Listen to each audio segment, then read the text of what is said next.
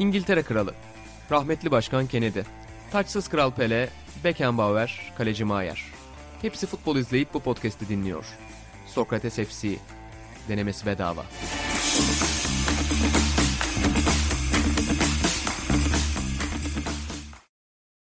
Merhabalar, Sokrates FC'nin yeni bölümüne hoş geldiniz. Ben Buğra Balaban, sevgili İlhan Özgen ve Atan Altınordu ile beraber son 16 maçlarından kalanları paylaşacağız, notlarımızı konuşacağız. İlhan Özgen ve Atan Altınordu dedim ama mahmur bir Atan Altınordu ile beraber olduğumuzu da tabii not düşmek gerekiyor herhalde.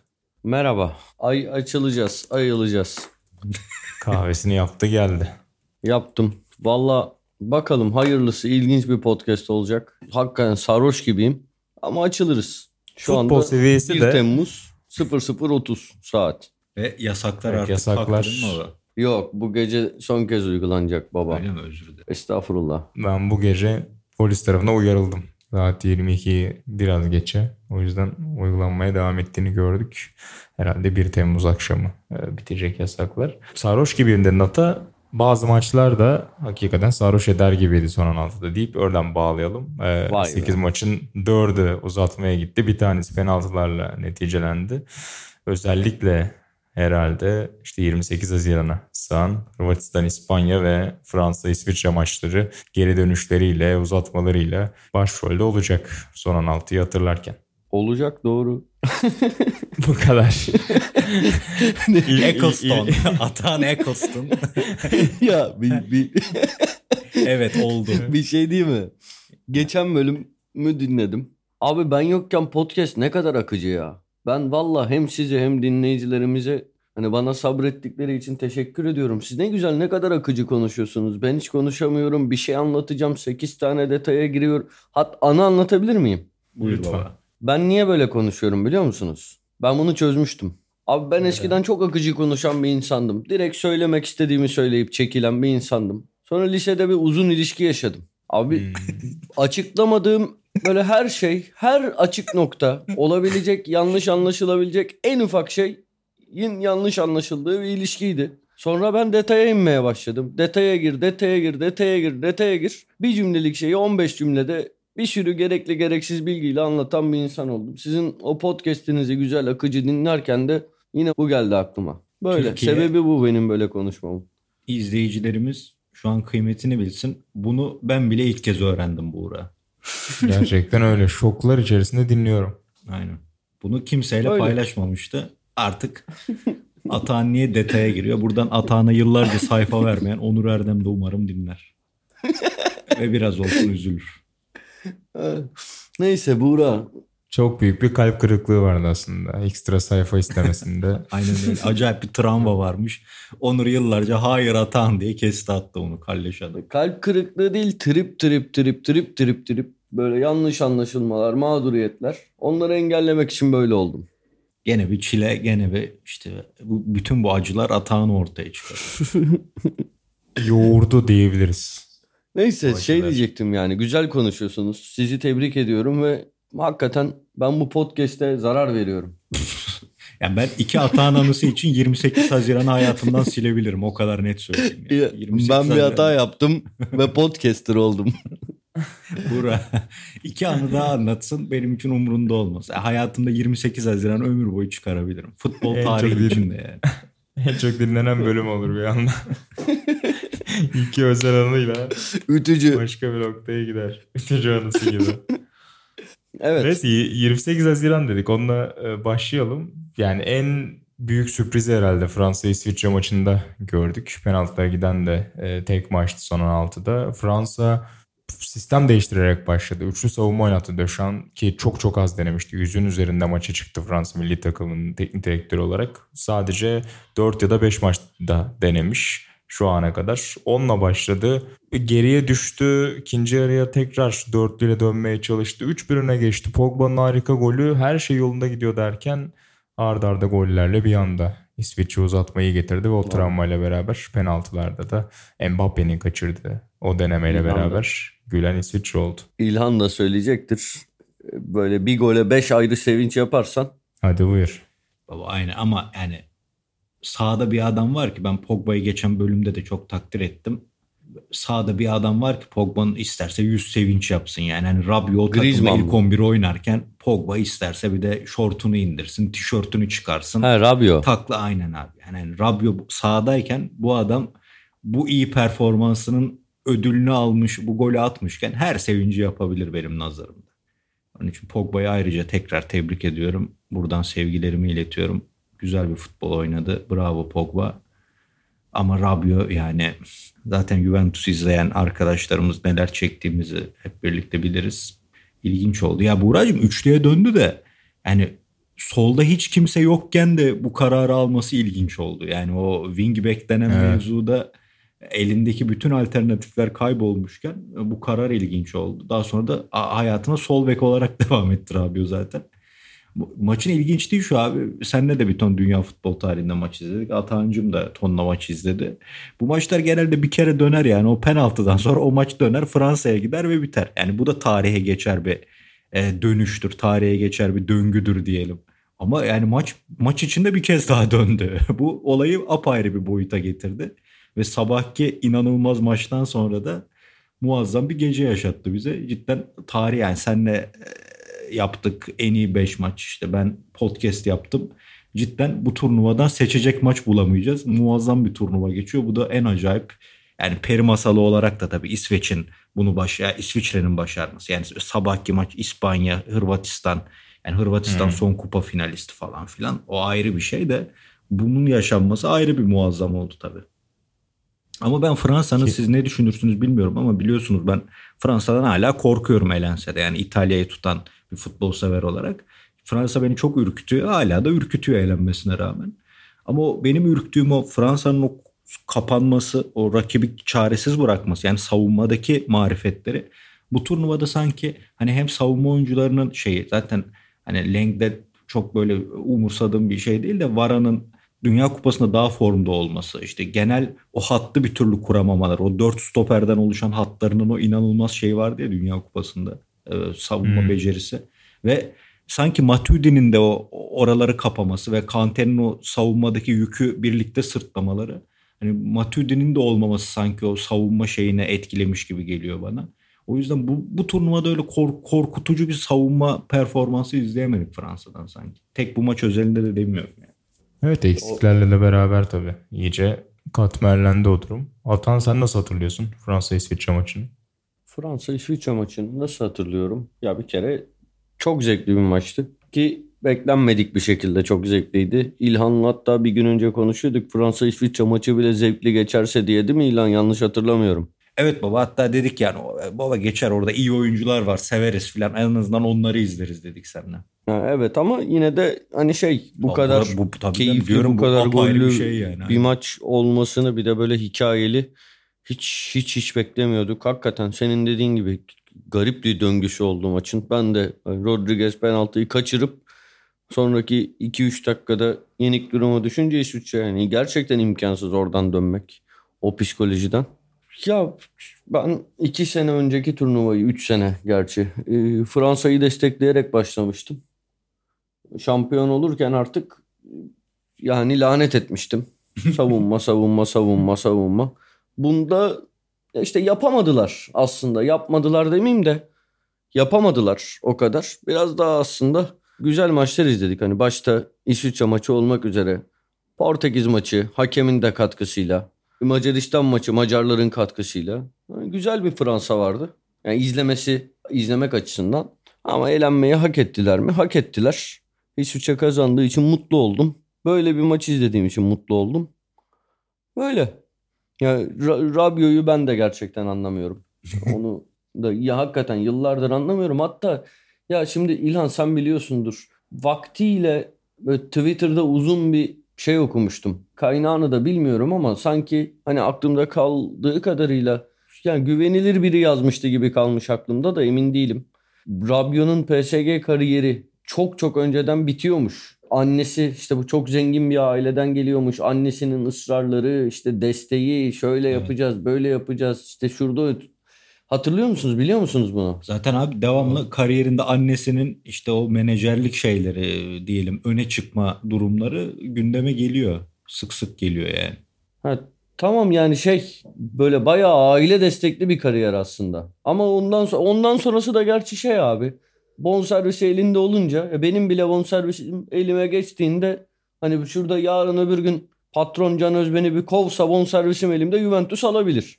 Öyle bir durumda aldı herhalde. O zaman Can Öz'e Evet, seslenelim. Atağında kendini İtalya'ya atsın bir an önce. önünü Patron- açsın. Aynen. Şu çocuğun lisansını eline ver.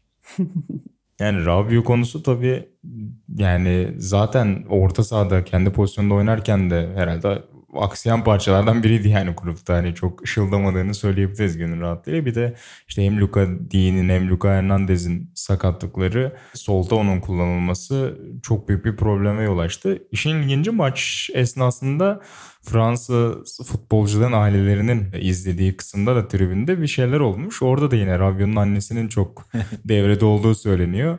Hem Pogba'nın işte ailesine hafif yolda sataşmış diyelim. İşte üçüncü golünden önce için top kaybetmiş Pogba. Ona hani burada nasıl top kaybeder gibi bir şey söylemiş ki yani şu maçta da Pogba'yı eleştireceksen hani biz de yıllar yılı birçok şeyinde eleştirik Pogba'yı ama şu turnuvayı da Turnuvada hani Fransa'da tek parlayan adam yani neredeyse. Onun bulduğunu eleştirecek. Sonra Mbappe penaltı kaçınca onunla alakalı yine Mbappe'nin ailesine bu sefer bir şeyler söylemiş falan. Ee, hani hem saha içinde hem tribünde bir huzursuzluk yaratmış diyebiliriz Rabiot. Bir de Theo Hernandez'in de ahı tutmuş olabilir. Milli takıma alınması Evet, ben doğru. şaşırdım açıkçası bu seneki performansından sonra. Yani Pavar ve Rabiot'la e, iki wingback kullanmak e, Döşan'a yakışırdı diyelim. Helal. Hernandez sakattı baba. Yok baba onun biraderi var ya Milan'da oynayan. Ha, ha, ha, pardon pardon pardon Onu, pardon. al- onu almadı ya ben çok şaşırdım almadığını. Çünkü İtalya'da tamam Gosens muazzamdı da yani en iyi sol performanslardan biri Theo'ya aitti bu sene. Bazı maçlar mesela Chiesa falan onu biraz parçaladı tabii de yani o alınabilirdi. İlle 11 oynatacaksın diye bir şey yok. Onun ahı tuttu tabii şakası yani işin ama ilginçti yani şeyi. Ya bir de tabii benim hep kızdığım, hep söylüyoruz yani kalecinin ayağı, stoperin ayağı. Hayır abi önce stoper sonra ayağı, önce kaleci sonra ayağı. İşte böyle kafayı vurdurursun adama yani bakarsın alttan. O da inanılmaz bir hataydı tabii. Ya Löngle de evet. öyle yani de, felaket. yani- Loris de fena kaleci değil ya. İyi kaleci. Oğlum yok kaleci demiyorum babacığım. Stoperi diyor. Ha tamam doğru. doğru Atan uykulu olduğunu Doğru. bir de altını çizeceğim. Valla evet haklısın. Haklısın baba. Şu an Haklısın. hangi taraf, hangi takım biziz diyen dede gibi atan. hangi maviler biziz dede. İlan Yani bu şeyi izliyordum. Barcelona Inter maçı vardı ya Inter- e, Eto'nun solda Evet. oynadığı. Aynen. Taksim'de bir barda izliyorduk onu. Yan masamızda hiç unutamıyorum. Bir adam bir kadına yürümek için giriş cümlesi şey oldu. Maç sever misin? böyle, böyle böyle bir cümle. Ve daha sonra aynı masada oturmaya başladılar. Vallahi hele baba ona bu da bir işe yaradı be abi. yani. Ben Helal sana olsun, gelsem maç abi. sever misin diye senin masana oturamam daha yani. Ama bir de futbol değil bir şey değil. Maç sever misin? İnanılmaz bir cümle. Hiç unutmadım. Eşleşmeyi sevdiğinden bahsedip buradan Tinder üzerinden bir eşleşme yakalamış bence. Taksim belki- vardı be. Baba belki Neyse, Tinder, pardon. Tinder'da parolaları falan buydu böyle bir şey olabilir. Yani Buğra zihnimi açtı aynen bu İngilizce şeyden match'ten olabilir bak çözdük iş. İlginç. Yıllar yakalamış. sonra bu sırrı da çözdük burada. Aynen Kesinlikle. öyle. Peki ben maçın adamı kimdi sizce? Maçın adamı. Bir düşünelim. Yani Bir düşün. İngilizler Çaka'yı ön plana çıkarıyor. Ç- Çaka Ben- gerçekten muhteşemdi. Ben hala Pogba diyebilirim ya. Yani kaybetti diye de şimdi adam harcamak istemiyorum. Penaltılarda gitti oynadı. diye. Son dakika direkten dönen top var. Kaçan birçok pozisyon var ki Haklısın Yani çok- ya. Pogba. çok ilginç. Yani Mbappe'nin mesela şeyi hatırlıyorsunuz. Çok çok iyi bir ara top attı. Sağ ayak içiyle uzak direğe tam vurabileceği pozisyonken vurmadı, soluna aldı, yan ağlara vurdu falan. Çok çok ilginçti yani. Bir, bir güvensizlik vardı Mbappe'de. Yani ağrı mı vardı sağ ayağında? Ayağı kaydı gibi geldi bana. Yani ayağı Yani birbirine ben- dolandı bir problem gibi. bir problem oldu kesin de çok çok ilginç yani gözü kapalı attığı toplar aslında olacağı varmış diyelim Aynen. Fransa için. Ama işte şeyler böyle hani ilginç hani hep futbol tarihinden ezbere amca yorumu yapabileceğin şeyler. Maçın dönmesi, Yıldız'ın penaltı kaçırması. Bütün bunlarla birlikte acayip bir hikayede çıktı. Çünkü güzel maçtı yani. Fransa kaybetti de. Pele Hoca da hemen şey yaptı zaten. Aynen aynen. gene sahneye. Bunlar olur diye yani sahiplendi. Ben, ben sadece şeyi çözemedim. Yani Fransa'da sol Rabiot'a emanetken e, hocamızın Petkovic'in yani bizim adamımızı Buğra niye oyuna geç aldığını ben anlamadım açıkçası. Sen ne Aynen diyorsun? öyle. Kevin Mbabu'yu koydu. Asistini de yaptı baba. Uçak gibi. Aynen zaten girdiği Fethetti gibi kanadı. girdiği gibi mahvetti yani. Ya onun biraz savunma özelliklerine dair e, bazı eleştiriler vardı. Hani Tamam. oraya Mbappe de sola attığı için kendini. Hmm. E, Oralarda herhalde çok açık vermek istemedi ama bir yandan ben de sana katılıyorum. Yani sürati de olan bir oyuncu olduğu için Mbappe'ye evet yani belki temel savunma yetisi anlamında zorlanabilir ama süratiyle bir şekilde karşılık verebilirdi zaten Mbappe'ye. O yüzden e, ben de biraz geç olduğunu düşünüyorum ama geç de olsa etkisini gösterdi Mbappe. Mbappe'ye karşılık verir. E bir de karşı tarafın esas yani Mbappe'nin üstün olayı temposu. Karşı tarafın o tarafı Allah'a emanet yani. Hele ilk dörtlüye döndüğü anda yani hadi 3-5-2 iken tamam arkada stoperle oynuyorsun filan da kademede.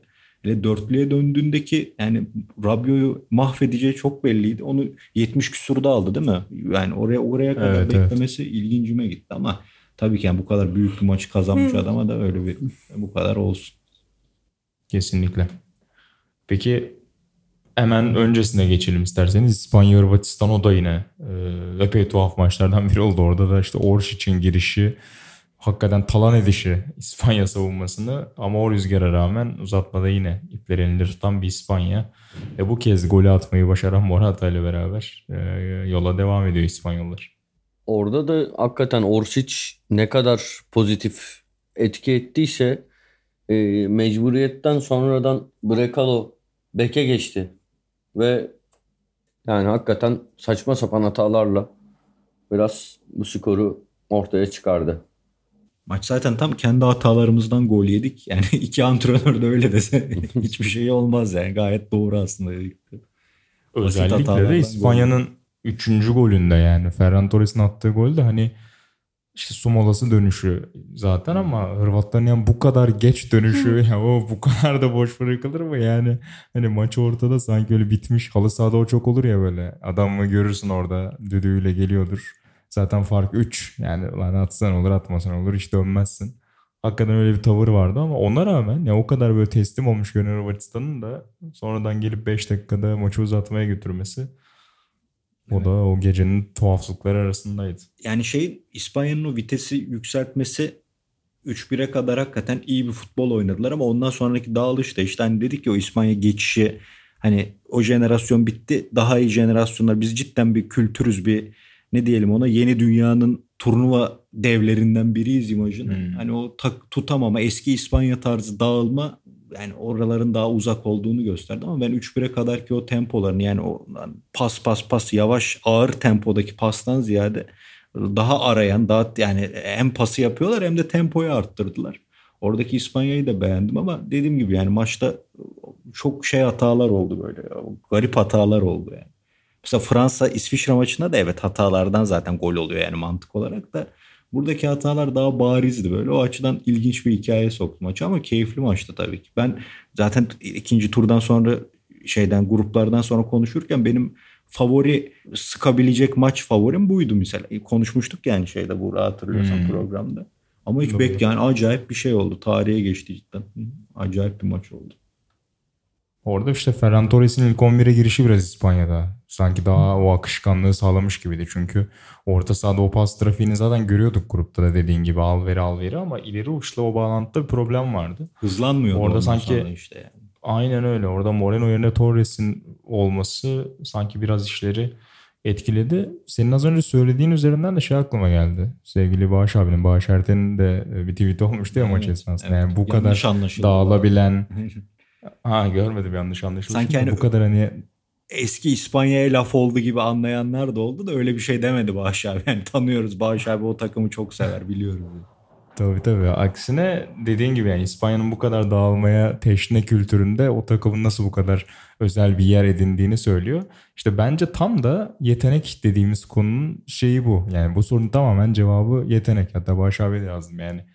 Çünkü işte Xavi'si, Iniesta'sı o kadar fazla bir yetenek toplamı var ki orada. Hani o mental problemler ya da dağılmaya müsaitlik hepsini bir kenara bırakabiliyorsun. İşte yeteneğin o eşsizliği dediğimiz konu bazen çok konuşuyoruz seninle. Orta oranlarda etkisini gösteriyor tabii ki yani. Biz onu Ya bağışa... daha Buyur buyur Atancığım. söyle söyle Buyur, buyur söyle. baba, buyur. Ya daha önce galiba bu hani YouTube'daki yayınlardan birinde de söyledim. O takımda ya şey bu şimdiki takımda kimden ne bekleyeceğini biliyorsun. Hani çoğunlukla da yapıyorlar. Ama önlem de alınabiliyor. O takımda şey vardı. Böyle beklenen işlerin dışında beklenmeyen işleri, hiç kimsenin önlem alamayacağı işleri yapabilen oyuncular vardı. Şimdiki takımda o yok işte. İşte yetenek. Tahmin Evet, edilemezlik. ekstra evet ekstra böyle bir hiç beklenmedik hareketi yapacak biri yok. E, ve- veya nadiren yapıyorlar. İyi futbolcu ile büyük futbolcu arasındaki fark. Ya da- Kesinlikle. Sen ne diyecektin İlhan? Biz onu Bağış abiyle olsun, diğer büyüklerimizle olsun ya da işte Buğra'yla, Atahan'la, İnan'la herkesle konuşurken bu hatta şu anki İtalya için de ben onun benzerlerini söylüyorum ya ulan adamlar ne planlı geliyor. Abi yani böyle planlı geliyor da niye orta sahada var da stoperde hala Bonucci'ye kalıyorsun, Chiellini'ye kalıyorsun da ileride hala Immobile'nin ayağına bakıyorsun.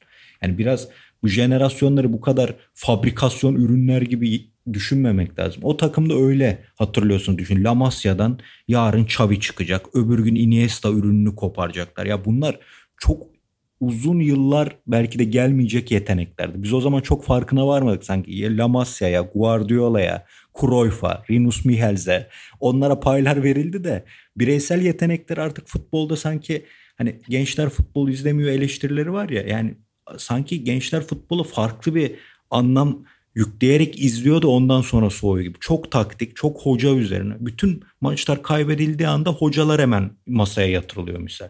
Ya da kazanıldığında filan. O bireysel şeyi çok anlayamadık gibi. Yani Xavi ne demek, Iniesta ne demek, Puyol ne demek anlatabildim mi? Ya bu adamların o dehalığından biraz böyle çok fazla ne, ne diyelim tat alamadık. Yani takdir ettik ama işte La Masia dedik, işte Tiki Taka dedik, sistem abi. İspanyollar bundan sonra 100 yıl boyunca bunu oynayacak. O adamların o sistemi yücelttiğinin biraz hakkını az verdik gibi. Ha, verdik de daha da çok vermeliydik. Yani işte gene oynuyor İspanyol ama işte vitesi arttıramıyor diyoruz. Çözüm bulamıyor diyoruz ya da bulsa bile o maçı tutamıyor diyoruz. O bireysellik, o bireysel yetenek geçen programlarda da konuştuğumuz o bireysel yetenek, o çözüm bulabilme, doğaçlama çok acayip adamlardı. Yani. Şu anda da dediğiniz gibi yani mesela iyi oyuncular cidden oynuyorlar da yani rakip rakibe üstünlük sağlıyor adamlar ama o büyüyü göremiyoruz. Onlar çok acayipti. Buğra tekrar seninle 2012 izledik ya kafamız durdu yani. Hı hı. Yani yok öyle bir şey.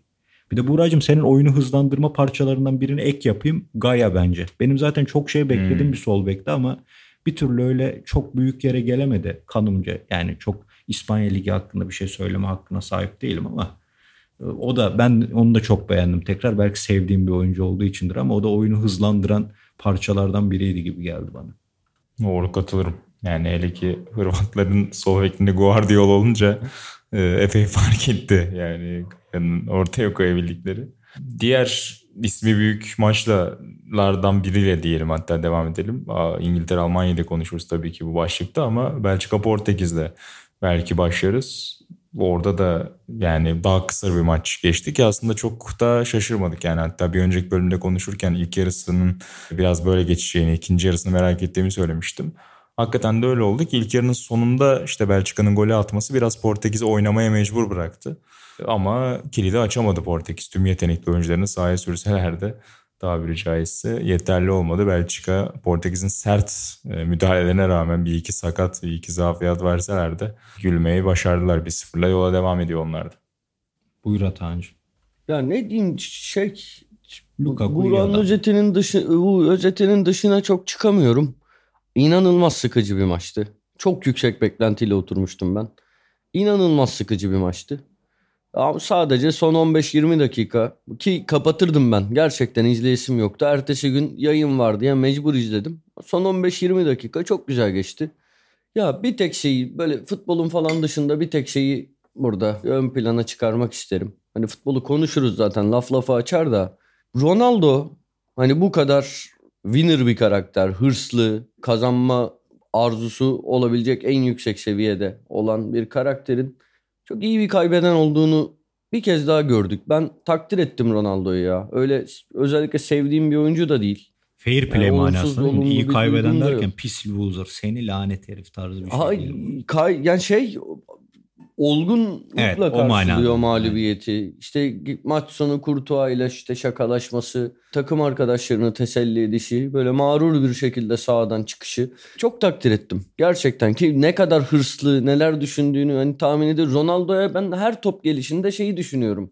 Gerçekten ne ka- kafasında kim bilir ne, ne tilkiler döndüğünü, her pozisyonda ne kadar hırs yaptığını. Belki orada Messi'yi düşünüyor, belki başka bir şeyi düşünüyor. Belki bir rekor daha kırayım, onu da elimden alamasınlar. 100 sene sonrasını düşünüyor belki böyle. Her pozisyonda benim aklıma bunlar geliyor. Ama maç biter bitmez mağlubiyetten sonra bu olgunluğu gösterebilmesi. Maçta da son derece paylaşımcıydı. İşte yine 2-3 frikik atışı haricinde. e, bu Valla çok çok takdir ediyorum. Hiç bu çirkinleşmeyen bir adam. Çok hoşuma gidiyor. Burada söylemek istedim. Ama kulaklarını çınlatan biraz Osman Şener gibi sevdin Ronaldo'yu yani. Ama bunlar çok iyi çocuklar. Çok güzel çocuklar bunlar. Ronaldo diye bir çocuk. Baba Ronaldo kariyerinin başında böyle havalı çocuk imajı yedi herhalde. Adamcağız onu atamadı bir türlü insanların gözünde. Yoksa Ya biraz hep da şeyden. yani. Biraz da sonuçta Beckham'dan sonraki 7 numarasıydı Manchester United'ın. Üzerine e, dikilmek istenen bir gömlek vardı. Kendisi de hani bunun çok dışında bir davranışlar sergiledi mi bilmiyorum. Öyle. Ama hele ki ondan bir gün önce Harry Wilson'ın çirkinliğini gördükten sonra daha da takdir ettim. Evet. E, Galler Danimarka maçına bir referans Ne oldu veriyorsun. ben onu kaçırmışım özür dilerim. Galliler biraz teklemeye Danimarka- başladı ya. Ha o mani. Yani ha, mahvetti Galler'i. Tamam, Sahadan sildi. Biliyorum onu ezdi. Ezim ezim. Ha, 90. dakikada o Harry Wilson'ın iğrenç hareketi. Yani iki turnuva men edilmesi lazım yani. Saçma sapan faulü. Ben maç Öyle. sonrası bir şey oldu sandım özür dilerim. Yok yok. Ki, ki Bale'ın da aslında bir iki sert müdahalesi var bir yandan. Daha Öyle bir- sınırda. Evet. Wilson kadar Ya- değil belki ama orada ekipçe bir nasıl söyleyelim Hazımsızlık. çirkinleşme. Aynen. Hazımsızlık atağını yaşandı. halı sahada delirtecek şeyler bu Buğra. Tabii Aynen tabii. aynen. Yakar kavga Hemen çıkarır. giden ya benzerini yaşamıştık. Takip eden pozisyonda bir tekmesini hatırlıyorum hatanın mesela Yapar. bu maçta. Yapar. Ertesi maçta. Ertesi Ertesi- maçta. Öyle miydi? Kaan'ın kardeşine faul yapılan yerde, faul derken hani tekme atılan yerde aynı pozisyonda aynı adama basmıştım tekmeyi ki bir podcast'te de bahsi geçmişti. O çocuk bir daha gelmedi maça. Ki ben hani hiç böyle şeylerim yoktur. Şimdi yanlış tanımasın dinleyenler. Ben centilmen bir oyuncuyum. Doğru değil mi?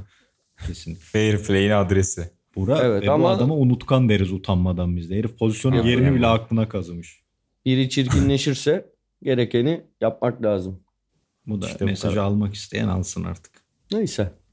Bu maçta benim Belçika'dan korkma nedenlerimden biri İtalya e, izleyicisi olarak diyelim. Yani Carrasco biraz doğru işler yapsaydı maç 3-5 dakikada bir anda 3'e falan giderdi.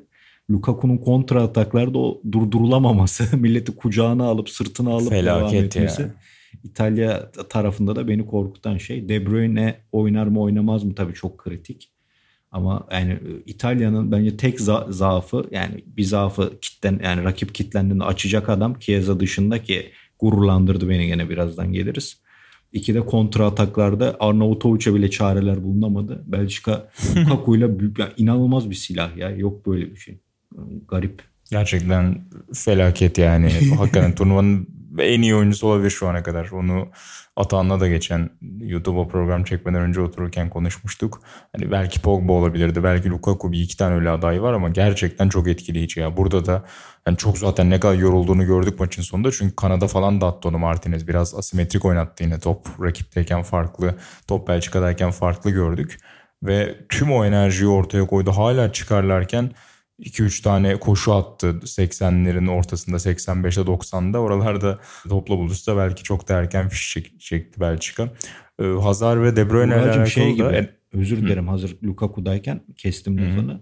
Hani seninle Gullit konuşuyorduk ya hep ya bu adam yasaklanmalıymış bu dönemde merkezde diye öyle yorumlar yapıyorduk. Tam bu dönemin Gullit'i gibi aslında yani. fiziksel bir anomali gibi ya. Yani Aynen. bu kadar iri bir adamın bu kadar mobil olabiliyor olması topla bu kadar rahat hareket ediyor olması gerçekten Ya da akıl dışı. sevgili Orkun Çolakoğlu galiba Lebron'a benzetmiş değil mi? Sen daha iyi kıyaslarsın onu tabii Hmm. basketbol açısından. Ben de onu- az önce Yanis aklıma gelmişti açıkçası. O da böyle bir fiziksel anomali ya. Hı hı. Ama LeBron da tabii iyi örnek hakikaten.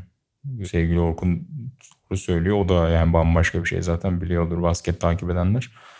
Ee, Lukaku da yıllardır beklenen o seviyeye artık tamamen gelmiş gibi görünüyor yani. Kaç yıl daha burada kalır bilmiyoruz ama Yalnız Inter'le birlikte iyice kendini buldu. Tabii tabii, demek kesinlikle sanırım baba. Conte özellikle direkt başrolde yani. O hani gene Ya bahsediyoruz ya işte adama kendine güveni vermek hani basit bir gaz mevzusu değil bu motivasyon. Evet. Kendine yoksa Lukaku'ya futbolu öğretmedi bu yaştan sonra Conte yani. Yani Ama o Değil abi. Hep şeyden konuşuluyor. Valla hani futbol yüzde 60 70 80 belki artık istatistik konuşuluyor ama demin o Mbappe'nin yaptıklarında da psikoloji çok çok önemli bir yerde. Maçın dönüşü, dönüşünde de penaltının etkisinde de çok önemli bir yerde. İşte burada Lukaku'yu konuşurken de çok önemli bir yerde. Hep böyle rakamlar üzerinden açıklanmıyor bazı şeyler. Gerçekten ya bir hakikaten rehabilitasyon gibi. Yani rehabilitasyon derken Lukaku da dipte değildi tabii ki. Hani zaten iyi oyuncuydu. Manchester United'da da iyiydi. Tabii. Everton'da Dünya da Kupası'nda iyiydi. da son iyiydi E- gene yani E, işler evet yapmış. iyiydi ama gerçekten Inter'deki seviye bambaşka. Bir de ya şey falan da ya adamı herhangi bir saha içi düzen falan da etkilemiyor. Lautaro Martinez'le yan yana oynuyor yine böyle. Alexis Sanchez'le yan yana oynuyor yine böyle. Milli takımda tek başına oynuyor yine böyle. Çok çok ilginç ya. Yani çok çok üst seviye. Atancım iznin var mı? Mesajını verebilir miyim burada bana attığın mesajı? Ne yazdım? Ne yazdıysam var abi iznim. Buğra az önceki maçta unuttum. E, Rodriguez penaltıyı kaçırdıktan sonra şöyle bir mesaj geldi bana. Hangi XG anlatır mesela şu maçtaki psikolojik dönüşümü? Yusuf Hayaloğlu şiiri gibi cümle geldi. Atahan'dan. Hakikaten bu işte. Atahan'ın az önce dediklerinin özeti. futbolun gerçekleri yine konuşulmuş. Doğru diyor. Psikolojik işte gitti orada maç. Yani o bir taktik açıklaması yok. Orada döndü maç. Sonra bir daha döndü ama o da ilginçti. Evet buyur senin De Bruyne ve Hazard yorumlarını kestik. Aynen. Ee, yo, yorum değil bilgiyi vereceğim. Portekiz'de pek sert başlamıştı ikinci yarıyı. Orada iki zayiat verdi. Belçika, Eden Hazard ve De Bruyne sakatlanıp çıkmışlardı. Yani ilk haber Sky Sports'tan geldi. İkisinin de İtalya maçında oynayabileceğine dair ama bir yandan da sonrasındaki gelişmeler işte bugün antrenmana çıkmamışlar mesela içeride çalışmışlar. Herhalde maç saatini beklemek gerekecek iki oyuncu için de. Çok önemli eksikler tabii ki. Yani Hazard kulüp takımında belki Real'de çok etki yaratamadı iki senedir ama bence o seviyeyle kıyasladığında iyi bir maç çıkar. Yani fena bir maç çıkarmadı. Belki maçın en iyisi değildi. Ama beklentileri olabildiğince karşıladı. Yani son iki seneyle kıyaslayınca özellikle milli takımdaki etkisi daha farklı oluyor Eden Hazard'ın ki De Bruyne zaten bambaşka. Çok değiştirecektir herhalde o eşleşmeyi ki oradan da İtalya'ya geçebiliriz. İtalya'da yine Avusturya'ya karşı bu kadar zorlanması herhalde pek beklenmiyordu sevgili İlhan. İlhan. Ben bekliyordum da. Ha buyur Atancım. Görüyorsun değil mi? Hollanda maçından kaçıyor. Aynen baba. Buğra. De Boer'in neleri bir türlü antrenörün kafasını nasıl karıştırdığını söylemek istemiyor. Valla dergiyi okudum dedim Hollanda uçacak. İnandım Buğra bana bana. Bu ne dedi? 74 Yani- gençliğimdeki Hollanda mı geliyor dedi Atahan ama. Sahaya baktım ne Buğra'nın söylediği oyuncular oynuyor ne Buğra'nın söylediği oyunlar oynanıyor. Baba Mancini, Oyunlar bize oynanmış. Mancini dışındaki bütün hocalar dergimizi okuyor, podcast'imizi dinliyor. De bu arada okumuş 11'i. Adamın 4 maçtır kafası karıştı. Buğra'nın dediğini mi yapsam, kendi fikrimi mi yapsam ve dağıldı takım en sonunda. Bunu İşinden oldu adam ya. Lan Buğra. Koca adamı işinden ettim be kardeşim. Paramparça oldu ama tabii burada Atan ön alıyor şu anda. Çünkü Hollanda maçı geldiğinde benim dergide bu basılı yayına yaklaşık 3 hafta önce Hollanda'nın son 16'da elenmesine muhtemel olduğunu yazdığım o satırlar. diyecek? İki Açıp sayfa- okuyabilirsiniz. İki sayfa Hollanda şöyle uçacak böyle uçacak falan hayaller gerçekler bölümü. Konsept gereği kötü bir şey yazmak lazım. Ne yazacaksın oraya? Elenebilir. Sert karşısına sert kaya çıkarsa falan. Kim çıktı? Çekya çıktı. Neyse biz bunu yazmışız arşivler. Beni haklı çıkardı bundan sonra. Ben Artık dedim çok ben detaya 11'de gerek suçluyorum. Buğra'yı. Hocanın kafasını allak bullak etti. Herif ne yapacağını 4 maçtır çıldırdı yani. Bir öyle yapıyor bir böyle yapıyor. En sonunda vurdu işte. Ki burada da hakikaten Çekya'ya karşı yanlış tercih yaptı bence. Yani Weghorst'un bu kadar verimli olduğunu görmesine rağmen Malen'le çıktı. Yani Malen iyi oynadı ayrı konu ama Malen Depay iyi bir formül değildi yani bu yapıda. Onu da gördük. Depay'ın ben çok e, etkili olduğunu düşünmüyorum bu maçta. Malen bir şeyler yapmaya çalıştı ama yani Vegors'ta ihtiyaç duydular. Çekya çünkü çok fiziksel bir takım. Ön tarafta da o baskıyı kurdular ve e, Frankie de Jong'u devre dışı bıraktılar. Onu hiç kullanamadı. Pasta hiç çıkamadı geriden Hollanda. Hal böyleyken orada Weghorst gibi uzun top indirebilecek, servis yapabilecek bir forvet çok rahatlatabilirdi Hollanda'yı. Malen'le başladı. Malen 54'te golü kaçırdı. Dönüşte Delicht kırmızıyı gördü ve tepe taklak oldu Hollanda. Yani orada orada da tabii şaka bir yana dönüm noktası bu ya. Ama Tabii, benim tabii. garip garibime giden bir şey daha var beyler. Yani De Boer'in hocalığını zaten hepimiz e, turnuvadan önce de yani konuşuyorduk ediyorduk da abi Hollanda grupta iyi giderken vay Hollanda uçuyor Hollanda portakallar abi adamlar elenir elenmez hemen bu adam hoca değildi zaten hemen ge- geyik hoca üzerine geliyor yani ben şeyde gruptayken de yani iyi oynarken de hoca buydu ya da zevkli bir maçın kahramanıyken de Hollanda hoca buydu. Hani hemen her şey hocaya kayar oldu böyle. Hemen abi. Başka hiçbir şey. Mesela Deliktin gördüğü kırmızı kart ikinci konuşulan oluyor. Önce bir De Boer'i harcayalım. Önce bir Döşan'ı harcayalım. Önce bir Şenol Güneş'i bir alalım aşağı. Yani aşırı antrenör üzerinden konuşulmaya başladı bu spor. Bilmiyorum bana mı öyle geliyor ama aşırı antrenör muhabbeti yapılıyor.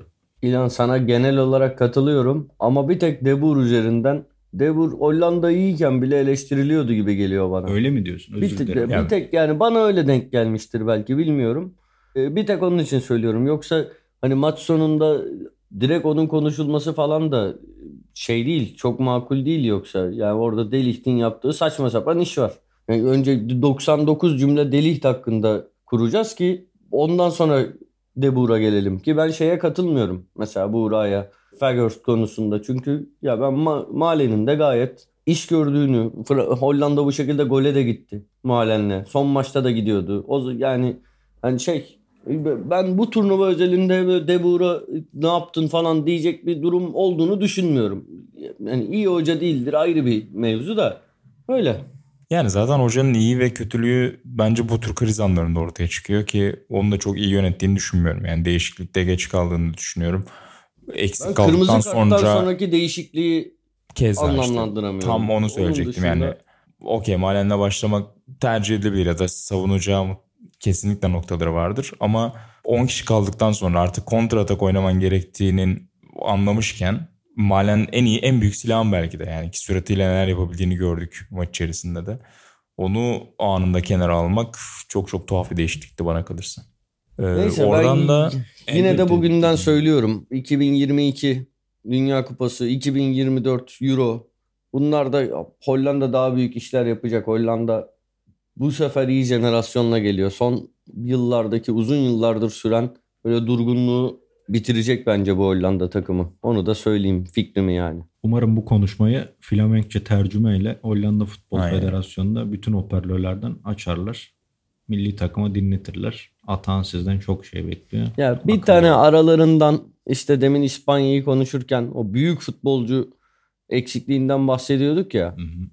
Ya hücumda böyle bir, bir tane bir Ro, Robben'imsi bir adam çıksa birçok seçenek arasından e, hakikaten çok farklı şeyler olabilir yani. Bergkamp olur mu baba? Bergkamp çıksa. Bergkamp ya şimdi izlemesi çok keyifli bir futbolcu da Hmm. Bergkamp tek başına o etkiyi yaratabilir mi emin olamıyorum. Yani Bergkamp çok usta bir adam ama yani Robben tek başına bir topu alıp bir yere götürüp hiç beklenmedik şeyi yap ya bilmiyorum Bergkamp'a da şimdi kötü bir şey söylemek istemiyorum. Olabilir baba ya. Baba benim Sence olur mu? Robben deyince insanların aklına tabii muazzam şeyler geliyor da benim aklıma gelen ilk şey Buğra'yla da bunu program çekim aşamasında hep tekrarladım. Ya advokatım bunu oyundan alışını unutamıyorum. Çek Cumhuriyeti maçında. Abi, yazık neden günahtır ya? ya. Bir de İspanya maçında kaçırdığı goller var tabii de. Ama oradaki Tabii. üzü ya lan niye alıyorsun adamı oyundan? Bu arada Çek Cumhuriyeti ufak maç. takımlar içinde en çetin ceviz takım olarak böyle belirlemiştik galiba bir şeyde podcast'te. Cidden gene büyük iş çıkardılar. Buradan onları da şey yapmayalım yani Hollanda'ya başka yönlerden girdik de cidden böyle hani mesela 96 filan sürpriz diyorsun da acayip jenerasyonla gelmişler. Hep 2004 diyorsun. İyi, çok iyi oyuncuları var. Hani bu takımla bunu başarmak bence bu ilk 8 yani 8'e kalan takımlar arasında en büyük işi onlar yapmış olabilir Ukrayna ile birlikte. Danimarka misal yani iyi oyuncuları var neticede. Ya belli Ukrayna'da bile var yani 2-3 tane önemli oyuncu var ama Çek Cumhuriyeti o açıdan yani şu anki yıldızı İtalya'da tutturamayan tamam Almanya'da form tuttu ama yani şik misal yani o yönden çok takdir ettim. Çok beğendim. Çok mutlu da oldum. Çek Cumhuriyeti zaten Euro'nun renk katan takımlarındandır. Ee, iyi oldu. Evet ya yani İngiltere nasıl tarihi boyunca Euro'larda hep duvara çarpan tarafsa Çek Cumhuriyeti de hep böyle bir fazlasını yapmış, iyi sonuçlar elde etmiş bir kültüre sahip Çekoslovakya günlerinden beri. Burada da yine o ekol sürüyor dediğin gibi elindeki malzemeden fazlasını alıyorlar.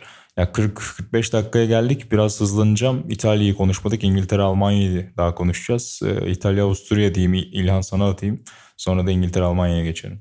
Evet benim korktuğum şeylerden biri işte çözüm bulamayan İtalya sıkıştığında. Yani ilk yarıdaki o baskı Türkiye maçında da 30-45 45 arası oradan bir gol çıkmalıydı. Pozisyon bile çıkmadı neredeyse. İtalya'nın bu yönde sıkıntı var. Bu yönde çözebilecek defansın düzenini bozacak. Defans rakip defansta bir kaos yaratacak bir oyuncu var. Federico Chiesa. Yani ne yapacağını bilemiyorsunuz. O hı hı. çocuğun oyun stili o. Biraz babası da öyleydi onun. Yani Berardi'nin iyi bir savunma tarafından durdurulmama gibi bir durumu yok. Yani Berardi zaten öyle bir oyuncu. Yani çok bir şey vaat etmez bana. Insigne aynı şekilde. Önce acayip asist yapar sonra topu taca atar. Ama Chiesa öyle bir oyuncu değil. Zaten oyuna girdi. Direkt o temposu olayı başka bir yere götürdü. Ama İtalya'nın hem çözüm açısından hem de kontralarda burada da çok fazla sorun yaşandı. Rakibi engelleyememe durumu İtalya için sıkıntı. Burada da De Bruyne oynarsa zaten Belçika maçında o fobiyle sık sık yüz yüze gelecekler diyelim. Karşı karşıya gelecekler. Öyle yani orada hani Berardi Chiesa tercihinde Gerçi hani belki Insigne'ye de tabii tercih ve Chiesa'yı yer yer solda da gördük çünkü sezon içerisinde ama herhalde ilk gözler Berardi mi Chiesa mı sorusu üzerinde olacak. Ve benim... Locatelli de mesela bir diğer onu da söyleyeyim. Hani o da girince çok büyük etki yaptı çünkü ama bir yandan da tabii Verratti çok büyük figür. Bir de oraya Barella, Jorginho, Verratti ile gelmişsin zaten. Ki yani Keza. zaten iyi işleyen bir şey. Benim garibime giden seninle de konuştuk. Yani bu kadar derin bir orta saha grubu varken oyun içinde hiç diziliş hamlesi yapmaması. Misal yani Chiesa ikinci forvet gibi arkada da oynayabilir. Atıyorum orta sahayı kuvvetlendirmek için Locatelli alıp Jorginho, Verratti, Barella, Locatelli gibi yapıp tamamen şu an varsayım üzerine konuşuyorum. Yani Immobile, Chiesa ikili forvet ya da Immobile, Belotti ikili forvet. Yani öyle şeylere de girmiyor Mancini. Ki öyle bir orta saha kurgusu var. Pesina'yı oynatırsın daha ileride falan. O 4-3-3'te yani 4-3-3 ıı, temel dizilişi onda ısrar ediyor. Öyle yani. İşte Cristante girince Di Lorenzo'nun esas o cıva bekliğini gördük. Çok ileri gitti ama genelde üçlü gibi kalıyorlar. Çünkü Jorginho yerine eskiden De Rossi kalırdı. Daha savunmaya girebilecek oyuncu. Burada o çok şey bırakmıyor. Di Lorenzo'yu bırakıyorlar falan. Dediğim gibi yani İtalya'nın o iki sıkıntısı var. Burada bir test ettiler onu. Ben Türkiye maçında da Türkiye adına ondan şeydim çünkü. Yani Türkiye onu yapabildi bir iki maç elemelerde falan. Burada yaparsa sıkıntı olur diyordum. Türkiye'nin hiç futbol oynamaya dermanı yoktu. Ama Avusturya yaptı ve çok sıkıntı yarattı. Dediğim gibi hele Chiesa oynamazsa ve Belçika'da De Bruyne oynarsa İtalya için zor geçer maç. Ki Belçika'da sıkı kapanıp aslında yani elindeki yetenek potansiyeline rağmen işler sıkışmadığı sürece sıkı kapanıp o kontraları da çok arıyorlar. Yani büyük maçlarda Portekiz maçları onu gördük. O yüzden İtalya'ya karşı da bekleyip kontrada vurmayı tercih edebilirler. mesela İsveç'ten tırsıyordum İtalya için turnuva genelinde. O takım halinde kapanmayı yapıyorlar. Fransa'da evet bu maçta bu turnuvada yapamam dedik ama kapanma zaten işleriydi. Bir de Mbappe gibi bir fırfırları vardı. Hayatta yakalayamazsın oran açık alanda yani. Neyse ki Fransa gitti diyelim. ama e, ben tabii ki bir İtalya e, destekçisi olarak her maç benim için yani şeylere Hindistan milli takımıyla da oynasa İtalya yenilebilir paranoyasıyla izlediğim için belki bana öyle geliyordur. Bence Avusturya maçında gerçekten yenilebilirdi. Hani maçtan golleri çıkar. Geri kalanını izlet. Tahmin yapsak bence Avusturya kazanmıştır bu maçı derdik. Bence çok iyi geldiler ama hep son hamlede ya yanlış tercih ya şanssızlık ya işte küçük bir beceriksizlikle golden uzak kaldılar. Bence normal sürede yani Avusturya daha iyiydi. Onu söyleyeyim. Bir de ilan ben şeyi anlamıyorum ya yani daha doğrusu yorumunu merak ediyorum Chiesa dışında. Ya Locatelli almış gazı çok güzel gidiyor. Yedek kalmamalı gibi geliyor bana. Yani Locatelli'li maçlarda da daha iyiydi gibi geliyor hatta İtalya. Ne dersin? Doğrudur baba ama yani bu zor bir tercih. O antrenör tercihi. Biz şimdi Mancini'nin şeyini canım da. Belki hani Verat diye Verat çok önemli bir oyuncu. Hani onu kazanma adına bir planı var. Locatelli belki bunu hani umursamaz bir oyuncu olarak görüyor. Anlatabildim mi? Hani Mancini belki hani Locatelli kenarda tutsam da tabii, tabii. E, bu durumu normal karşılayacak. Zaten yedek olarak geldi. O takım içi dengeleri bilemediğimiz için bence tabii Locatelli ki, kesin canım. Da haklısın ama öbür tarafta da yani zor bir tercih ya. Dediğim gibi maç tamam. içinde belki diziliş değiştirerek bunların hepsi bir arada tutulabilir ama zor tercih o cidden. Tamam ben de böyle aa bu nasıl hocalık falan demiyorum yani. Locatelli yoksa biliyorsun sevgimi. Olağanüstü. Biliyorum biliyorum. Şey ben de ya Mancini'ye 100 cümle kursam 99'u saygı. Yani acayip başarı. Sadece hani böyle bunu böyle bir şerh olarak düşmek istedim. Chiesa'yı oynatmadığı çok için iyi. kızıyorum. Biz de dinlemiyor. Yani onun için kırgınım. Bir kere açtım. belki orada FC. dengeleri bilemezsin. Berardi'yi kazanmak istiyordur. belki Berardi yedek kalınca sıkıntı çıkaracak. Chiesa daha genç. O yani zaten babası oynamış bunları yıllarca. Baba acaba şeyi mi ortaya atsak? Chiesa'nın babasıyla Mancini'nin bir sorunu vardı. Yani o tutar mı bak? Kam fanısı bir tane. Aynen. Olabilir baba. Neden olmasın? Onun için Mancini yani... lütfen Chiesa'yı oynat. Yoksa daha sert konuşacağım. Alacaklardan ben sorumlu değilim. Yani Mancini dinlemiyor, Vialli de mi Aynen. dinlemiyor diye insanın aklına geliyor. Salsano da mı dinlemiyor, Lombardo da mı dinlemiyor? Biz sizi övüyoruz yıllarca insanlara. Sampdoria takımı, Orialli seni övdük 82'de. Biriniz FC dinleyin be kardeşim. Orialli de çakı gibi yalnız. takım arkadaşı oldu değil mi bu arada ya? Baba, Sampdoria'ya Orialli dışında ha, ha Chiesa Yok yok Chiesa Mancini deminki muhabbeti. Evet baba. Birlikte tamam. oynamış olmaları lazım. Mancini Mancini son döneminde oynamış olması lazım Chiesa ama yanılıyorsam özür dilerim. Estağfurullah. Neyse özür dilerim böldüm. Yoksa yan taraf full şey. Hani Orielli dışında hepsi Sampdoria'lı. İngiltere Almanya'yı da o zaman biraz konuşup kapatalım yavaş yavaş. Ee, o da tarihsel bağlamında özellikle en büyük eşleşmeydi belki de. Yani büyük kupalar defalarca karşı karşıya gelmiş iki ülke. Wembley'de kazanmış 25 sene önce Almanya derken herkes merakla bekliyordu ve çok kapasitesi artmış Wembley'de. Nefis de bir atmosfer verdi hakikaten yani e, çok keyif aldım ki Levent Özçelik'e de buradan anayım. Golden sonra o susuşu ve tribünlerin o coşkusunu tamamen hissedebilmemiz çok böyle Amerikan vari İngilizlerin çok yaptığı spikerlikte bir dokunuştu bence. Çok hoşuma gitti. Ve belki çok iyi bir futbol oynamadan da olsa İngiltere kazanmayı başardı. Orada da önemli not yine tıpkı Fransa'da gördüğümüz gibi İngiltere'nin de üçlüye dönmesiydi ki 2018'de başarıya giderlerken aslında e, bunu yapmıştı Southgate ki ben de bekliyordum. Yani daha iyi bir potansiyelli daha iyi kullanacağını düşünüyordum. Geride üçlü kullanarak hani arka tarafı 6-7 kişiyle savunurken önden Sterling'in geriye gelmesine ihtiyaç olmayacak. Diğer tarafta kullanacağı Foden, Grealish gibi oyuncuların geri dönmesine gerek kalmayacak. Onlar daha üretken olabilir diye düşünüyordum. Burada Saka'yı tercih etti. Sonrasında Saka yerine Grealish girdikten sonra zaten biraz kilidi çözdü. iki golde de çok büyük payı var. Ee, ki İlhan da çok sever Grealish'i. Bu sistemi bakalım diğer maçlarda kullanacak mı Southgate? Valla Almanya ustası Atan konuşsun. Ben Almanya'ya üzüldüm. Ben üzülmedim. Ya İngiltere yenilseydi de üzülmezdim. Ben yani şey valla söyleyecek bir şeyim yok ya benim bu maça dair. Şeydi sıkıcı bir maç. Yine işte Allah önlemlerin Allah. ön plan ön planda oldu. Ben sevmedim. Yani çok çok şey ortam çok güzeldi de öyle bayılmadım maça. Sen söyle İlhan. Baba ben bu turnuvada sıkıcı maçların bile o kadar bu, bizim standartımızdaki evet, evet. sıkıcılardan daha iyi olduğunu düşünüyorum bu genel tur, olarak. Bu ya. turnuva iyi, öncekilere iyi, göre aynen. iyi. Ben de ya ben de sallamak için söylemedim de hani bu valla bu maça dair öyle ekstra bir yorumum yok. Ben öncelikle şunu söyleyeyim ben Almanya'nın öyle ahım şahım kötü bir takım olduğunu hiç düşünmüyorum. Bence gene çok planlı yani bir planı vardı. İşte dediğimiz gibi o büyük yetenekler gene işte şahıs yetenek tahmin edilmez adam olayı değiştiriyor. Yani bir tane fena olmayan bir 9 numaraları olsa işi Almanya bitirebilirdi. Müller atsa bile dönebilirdi ama dediğim gibi yani genel olarak ben Almanya'yı çok kötü görmedim. Biraz da ondan belki de böyle üzüldüm. Yoksa Almanya'nın elenmesi beni sevindirir genelde ama Yani İngiltere de öyle. Atan dediği gibi yani orada haklı. Ağım şahım oynamadı o şeye kadar. Devama kadar. Yani Almanya maçında da şeydi ya İlhan. Valla kö- kötü maçtı ya şimdi. Ben çok Yok sıkıldım izlerken. Ama turnuva standartında tabii kötü de bizim normal ligde mesela ben İtalya'da kötü maç dedim mi acayip şeyler izliyoruz böyle kötü oldu mu yani anlatabildim mi? Şimdi pazar Anladım. öğlen izlediğim bir alt sıra İtalyan takımı maçını vermiyorum yani ne bileyim ne Türkiye hesabı arkadaşlar böyle üzülüyor böyle isim verince. Yani öyle kötü maçlar oluyor ki liglerde her ligde vardır. İngiltere'de de vardır. Türkiye'de de vardır. Da.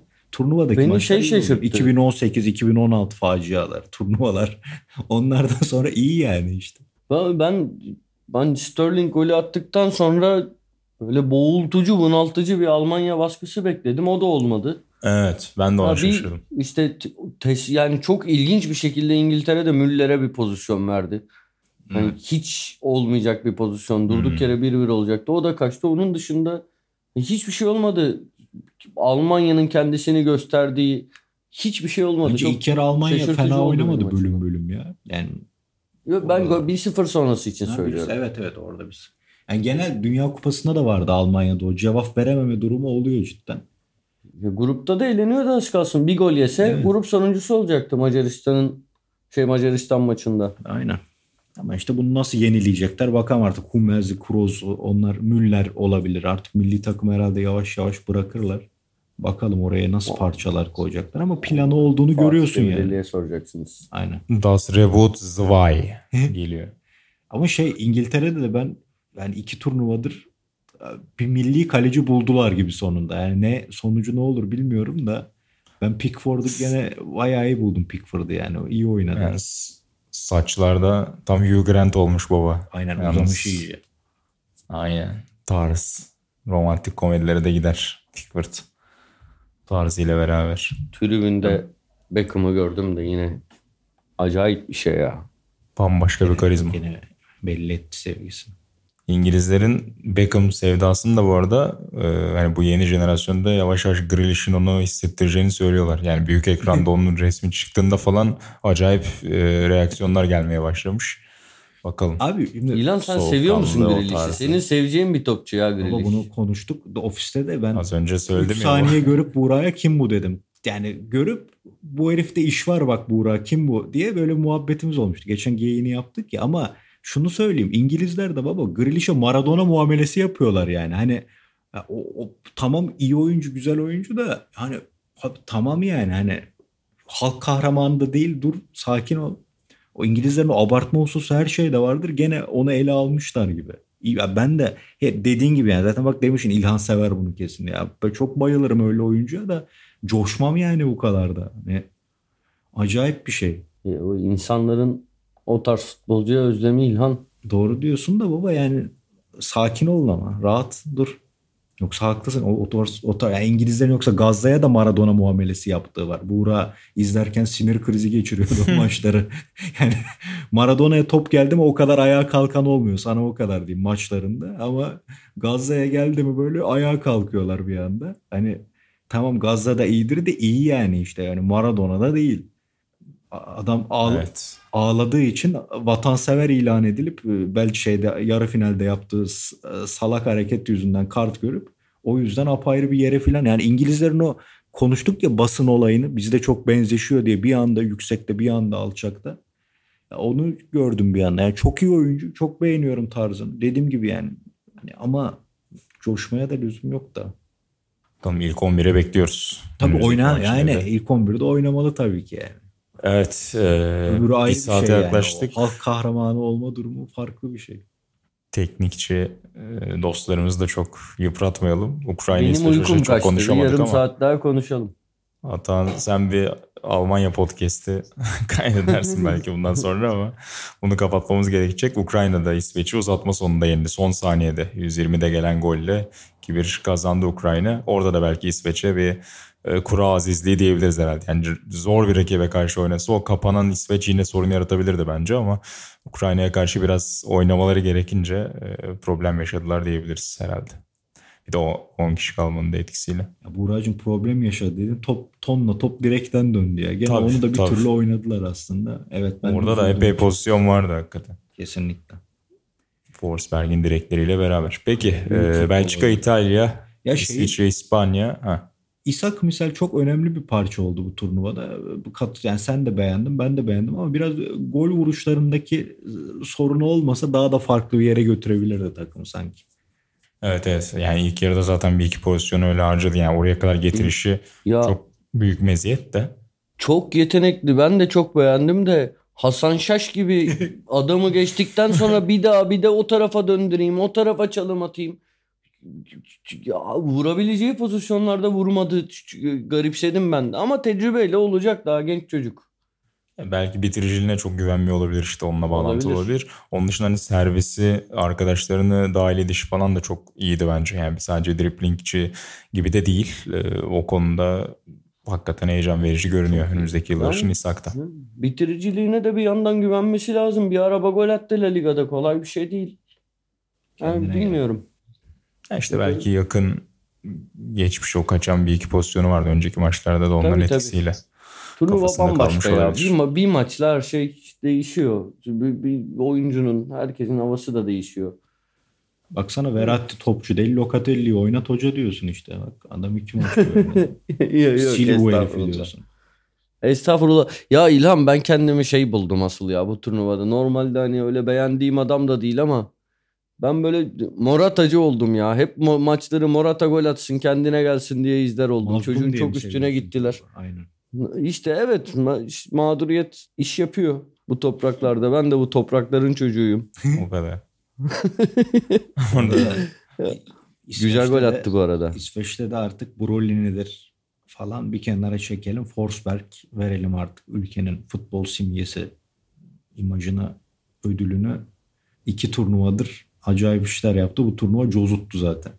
Artık Henrik Larsson'dan sonra İsveç futbolunun daha paylaşımcı bir lideri var. İbrahimovic'i saymıyorum. O önüne geçiyordu her şeyin. Böyle takımı da oynatan bir lideri var. Ben de, de sempatiyle takip ediyorum. Buradan. Nasıl? turnuva oyuncusu dedin ya baba. Bu Yarmolenko'da ben her adam turnuvada coştuğunda Buğra'ya şu Ha. mesajı atıyorum. Bu herif nasıl olmadı? Yani kulüp düzeyinde nasıl bir yerlere gelmedi? Gene muazzam bir asist yaptı yani. İnanılmaz. Çok güzel. Çok güzel. Onu bir vodka bağlantısı olabilir. Ben onu düşündüm sen e, onları yazınca. Herhalde öyle bir problem var. Yani 8-9 aylık sezonda problemler çıkıyor. E, bir saat devirdik. Kapatalım. Belçika, İtalya, Adam İsviçre, İspanya, Ukrayna. İngiltere, Çekya, Danimarka eşleşmeleriyle devam ediyoruz çeyrek finalde. Ben Buğra Balaban, sevgili İlhan Özgen ve Atan Altınordu ile beraber e, asla susmadan kapanış cümlesine giriyorum. Çünkü devam etmeye çalışacaklar. Gece bir buçuk oldu. Önümüzdeki bölümlerde görüşmek üzere. Hoşçakalın.